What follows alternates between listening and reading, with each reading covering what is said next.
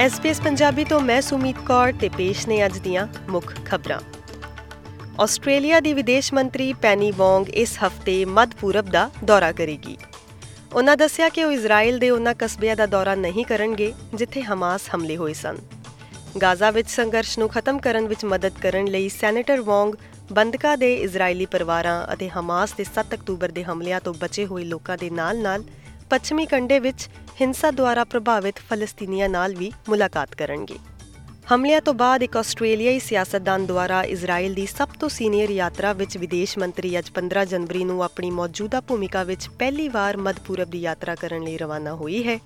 ਆਪਣੀ ਰਵਾਨਗੀ ਤੋਂ ਪਹਿਲਾਂ ਐਡੀਲੇਡ ਵਿੱਚ ਬੋਲਦਿਆਂ ਵਿਦੇਸ਼ ਮੰਤਰੀ ਨੇ ਲੇਬਰ ਐਮਪੀ ਜੂਲੀਅਨ ਹਿਲ ਦੁਆਰਾ ਕੀਤੀਆਂ ਗਈਆਂ ਕਾਲਾਂ ਤੋਂ ਬਾਅਦ ਹਮਲਿਆਂ ਵਾਲੀਆਂ ਥਾਵਾਂ ਦਾ ਦੌਰਾ ਨਾ ਕਰਨ ਬਾਰੇ ਸਵਾਲਾਂ ਨੂੰ ਅਤੇ ਹਿੰਸਾ ਵਿੱਚ ਸ਼ਾਮਲ ਇਜ਼ਰਾਈਲੀ ਵਸਨੀਕਾਂ ਤੇ ਪਾਬੰਦੀਆਂ ਲਗਾਏ ਜਾਣ ਵਾਲੇ ਸਵਾਲਾਂ ਨੂੰ ਟਾਲ ਦਿੱਤਾ। ਸੈਨੇਟਰ ਵੋਂਗ ਦਾ ਕਹਿਣਾ ਹੈ ਕਿ ਉਹ ਗਾਜ਼ਾ ਵਿੱਚ ਵੱਡੀ ਗਿਣਤੀ ਵਿੱਚ ਨਾਗਰਿਕ ਮੌਤਾਂ ਦੇ ਵਿਚਕਾਰ ਇਜ਼ਰਾਈਲ ਨੂੰ ਅੰਤਰਰਾਸ਼ਟਰੀ ਕਾਨੂੰਨ ਦਾ ਸਨਮਾਨ ਕਰਨ ਦੀ ਮੰਗ ਦੇ ਨਾਲ ਹਮਾਸ ਤੇ ਹਮਲੇ ਦੀ ਆਸਟ੍ਰੇਲੀਆ ਦੀ ਸਪਸ਼ਟ ਨਿੰਦਾ ਨੂੰ ਸੰਤੁਲਿਤ ਕਰੇਗੀ। ਭਾਵੇਂ ਕਿ ਸਰਕਾਰ ਅਸਮਾਨਤਾ ਦੇ ਪ੍ਰਬੰਧਨ ਲਈ ਵਚਨਬੱਧ ਹੈ, ਪ੍ਰਧਾਨ ਮੰਤਰੀ ਦਾ ਕਹਿਣਾ ਹੈ ਕਿ ਉੱਚ ਆਮਦਨੀ ਵਾਲੇ ਆਸਟ੍ਰੇਲੀਅਨਾਂ ਨੂੰ ਟੈਕਸ ਵਿੱਚ ਕਟੌਤੀ ਮਿਲੇਗੀ।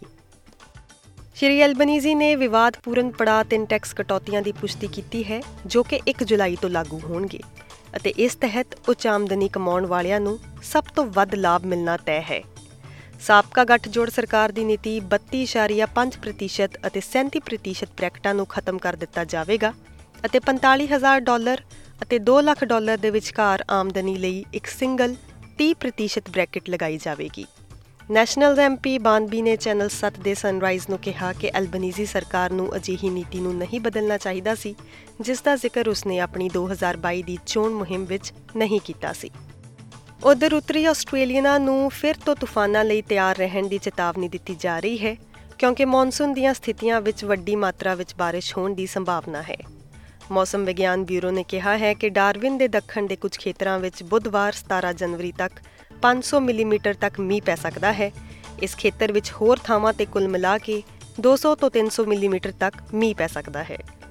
ਸੀਨੀਅਰ ਮੌਸਮ ਵਿਗਿਆਨੀ ਐਂਗਸ ਹਾਈਨਸ ਨੇ ਕਿਹਾ ਕਿ ਡਾਰਵਿਨ ਦੇ ਤੱਟ ਤੇ ਘੱਟ ਦਬਾਅ ਦੇ ਸੁਮੇਲ ਅਤੇ ਤੂਫਾਨ ਦੀ ਭਵਿੱਖਬਾਣੀ ਕਾਰਨ ਅੱਜ 15 ਜਨਵਰੀ 90 ਕਿਲੋਮੀਟਰ ਪ੍ਰਤੀ ਘੰਟਾ ਤੋਂ ਵੱਧ ਦੀ ਰਫ਼ਤਾਰ ਨਾਲ ਨੁਕਸਾਨਦਾਇਕ ਹਵਾਵਾਂ ਆ ਸਕਦੀਆਂ ਹਨ। ਦੂਰ ਉੱਤਰੀ ਕੁਈਨਜ਼ਲੈਂਡ ਦੇ ਵਸਨੀਕ ਜੋ ਹਜੇ ਵੀ ਸਾਈਕਲੋਨ ਜੈਸਪਰ ਦੇ ਕਾਰਨ ਦਸੰਬਰ ਵਿੱਚ ਭਾਰੀ بارش ਅਤੇ ਅਚਾਨਕ ਆਏ ਹੜ੍ਹਾਂ ਤੋਂ ਠੀਕ ਹੋ ਰਹੇ ਹਨ ਨੂੰ ਇਸ ਹਫਤੇ 100 ਤੋਂ 200 ਮਿਲੀਮੀਟਰ بارش ਅਤੇ ਲਗਾਤਾਰ ਵਿਆਪਕ ਗਰਜਾਂ ਦਾ ਸਾਹਮਣਾ ਕਰਨਾ ਪੈ ਸਕਦਾ ਹੈ ਡਗਲਸ ਸ਼ਾਇਰ ਦੇ ਮੇਅਰ ਮਾਈਕਲ ਕੇਅਰ ਨੇ ਚੈਨਲ 9 ਦੇ ਟੁਡੇ ਪ੍ਰੋਗਰਾਮ ਨੂੰ ਦੱਸਿਆ ਹੈ ਕਿ ਹੋਰ ਬਚਾਅ ਕਰਮਚਾਰੀਆਂ ਦੀ ਤੁਰੰਤ ਲੋੜ ਹੈ ਪੰਜਾਬ ਦੀ ਖਬਰਸਾਰ ਦੀ ਗੱਲ ਕਰੀਏ ਤਾਂ ਪੰਜਾਬ ਸਰਕਾਰ ਨੇ ਸੂਬੇ ਵਿੱਚ ਸੀਤ ਲਹਿਰ ਅਤੇ ਸੰਘਣੀ ਧੁੰਦ ਦੇ ਮੱਦੇਨਜ਼ਰ ਸਾਰੇ ਸਕੂਲਾਂ ਵਿੱਚ 5ਵੀਂ ਜਮਾਤ ਤੱਕ ਦੇ ਬੱਚਿਆਂ ਦੀਆਂ ਛੁੱਟੀਆਂ 20 ਜਨਵਰੀ ਤੱਕ ਵਧਾ ਦਿੱਤੀਆਂ ਹਨ। ਸਿੱਖਿਆ ਵਿਭਾਗ ਨੇ ਨੋਟੀਫਿਕੇਸ਼ਨ ਜਾਰੀ ਕਰਕੇ ਪੰਜਾਬ ਦੇ ਸਮੂਹ ਸਰਕਾਰੀ ਏਡਡ ਮਾਨਤਾ ਪ੍ਰਾਪਤ ਅਤੇ ਪ੍ਰਾਈਵੇਟ ਸਕੂਲਾਂ ਵਿੱਚ ਪ੍ਰੀ ਪ੍ਰਾਇਮਰੀ ਤੋਂ 5ਵੀਂ ਜਮਾਤ ਤੱਕ 15 ਜਨਵਰੀ ਤੋਂ 20 ਜਨਵਰੀ ਤੱਕ ਛੁੱਟੀਆਂ ਕਰ ਦਿੱਤੀਆਂ ਹਨ। 6ਵੀਂ ਤੋਂ 12ਵੀਂ ਤੱਕ ਦੀਆਂ ਕਲਾਸਾਂ ਸਵੇਰੇ 10 ਵਜੇ ਤੋਂ ਦੁਪਹਿਰ 3 ਵਜੇ ਤੱਕ ਲੱਗਣਗੀਆਂ।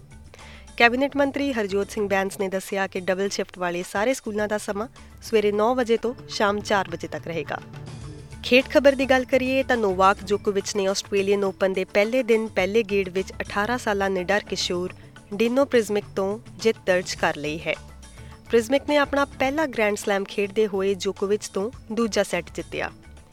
11ਵੇਂ ਆਸਟ੍ਰੇਲੀਅਨ ਓਪਨ ਖਿਤਾਬ ਦਾ ਪਿੱਛਾ ਕਰ ਰਹੀ ਅਤੇ 24 ਵਾਰ ਦੇ ਗ੍ਰੈਂਡ ਸਲੈਮ ਜੇਤੂ ਜੋਕੋਵਿਚ ਨੇ ਕਿਹਾ ਕਿ ਉਹ ਨੌਜਵਾਨ ਕਰੋਸ਼ੀਅਨ ਖਿਡਾਰੀ ਪ੍ਰਿਜ਼ਮਿਕ ਦੀ ਖੇਡ ਤੋਂ ਕਾਫੀ ਪ੍ਰਭਾਵਿਤ ਹੋਇਆ ਹੈ। ਹਾਕੀ ਦੀ ਗੱਲ ਕਰੀਏ ਤਾਂ ਭਾਰਤੀ ਮਹਿਲਾ ਹਾਕੀ ਟੀਮ ਨੇ FIH ਮਹਿਲਾ 올림픽 ਕੁਆਲੀਫਾਇਰ ਦੇ ਆਪਣੇ ਦੂਜੇ ਪੂਲ ਮੈਚ ਵਿੱਚ ਸ਼ਾਨਦਾਰ ਪ੍ਰਦਰਸ਼ਨ ਨਾਲ ਨਿਊਜ਼ੀਲੈਂਡ ਨੂੰ 3-1 ਨਾਲ ਹਰਾ ਕੇ ਪੈਰਿਸ 올림픽 ਦਾ ਟਿਕਟ ਹਾਸਲ ਕਰਨ ਦੀਆਂ ਉਮੀਦਾਂ ਨੂੰ ਕਾਇਮ ਰੱਖਿਆ ਹੈ।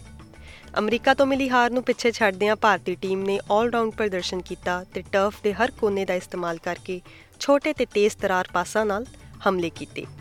ਆਖਰੀ ਪੂਲ ਮੈਚ ਵਿੱਚ ਭਾਰਤ ਦੀ ਟੀਮ ਮੰਗਲਵਾਰ ਨੂੰ ਇਟਲੀ ਨਾਲ ਭਿੜੇਗੀ।